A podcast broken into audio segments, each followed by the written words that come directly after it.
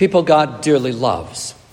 I'm not sure when or where I first heard this prayer, but it nailed me the very first time I did. And it still does. It's very simple. It goes like this Lord, you have given me so much. Now give me one thing more a grateful heart. But wait, inflation is as high now as it has been for 40 years.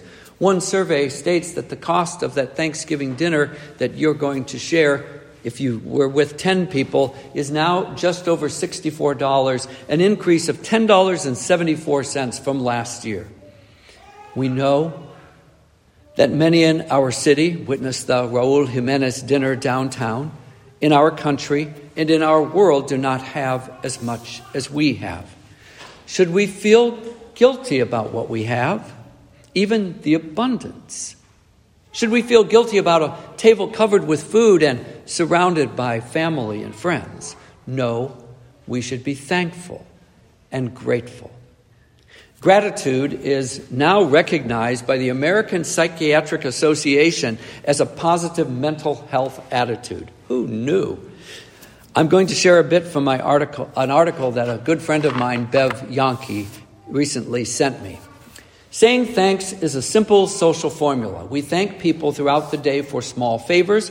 We thank dinner guests for passing the salt. We thank the guy holding open the door. Entertainers thank the audience for their applause, which is how the audience says thank you to the entertainer. We don't often think too deeply about it, but if we didn't thank the guy holding the door, he would think us rude. Thanks is expected and appreciated. We spread, spread affirmation and build connections by saying thanks. Behind social grace lies a deeper spirit of gratitude. Gratitude is sincere and heartfelt gladness. It is humble, hopeful, and happy. The opposite of gratitude is greed and arrogance. Ungrateful people always want more. Gratitude is being content with whatever comes. The positivity of gratitude is psychologically beneficial. There is a positive feedback loop that comes from acknowledging good things. Gladness produces gratitude, while gratitude gladdens. That wasn't written by Bev, that wasn't written by any Christian pastor, but it still contains a lot of truth. The opposite of gratitude is greed, and gratitude brings and reflects gladness. So, what we do and what we say on the fourth Thursday of November, well, why do we do what we do and say what we say? And most important of all, to whom do we express our gratitude, our thanks? You know the answers, but I'll remind you once more. We can fill our tables and our stomachs knowing this God is generous, not just with turkey and dressing and sweet potatoes and pumpkin pie but with His grace and His gifts. Am I thankful for things, for stuff, for possessions? I hope so. I learned something important a lot of years ago from our son Joel. When I would help him get ready for bed and say some prayers with him, he would frequently pray this when he was maybe eight or nine years old. Thank you, God, for giving us a house that's bigger than we need. Joel had watched and listened to older youth from Crown of Life go away on mission trips to Mexico and other places and build houses that were 16 by 20 feet with two windows and one door in which an entire family would live. But Joel had his own bedroom. That's what happens when you have three sisters.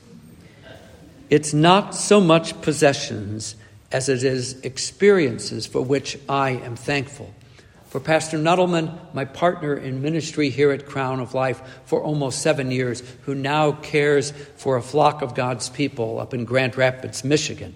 For two more grandchildren born in early March. For an amazing trip to Brazil to visit Connie's cousins, who cared for her when she tested positive for COVID.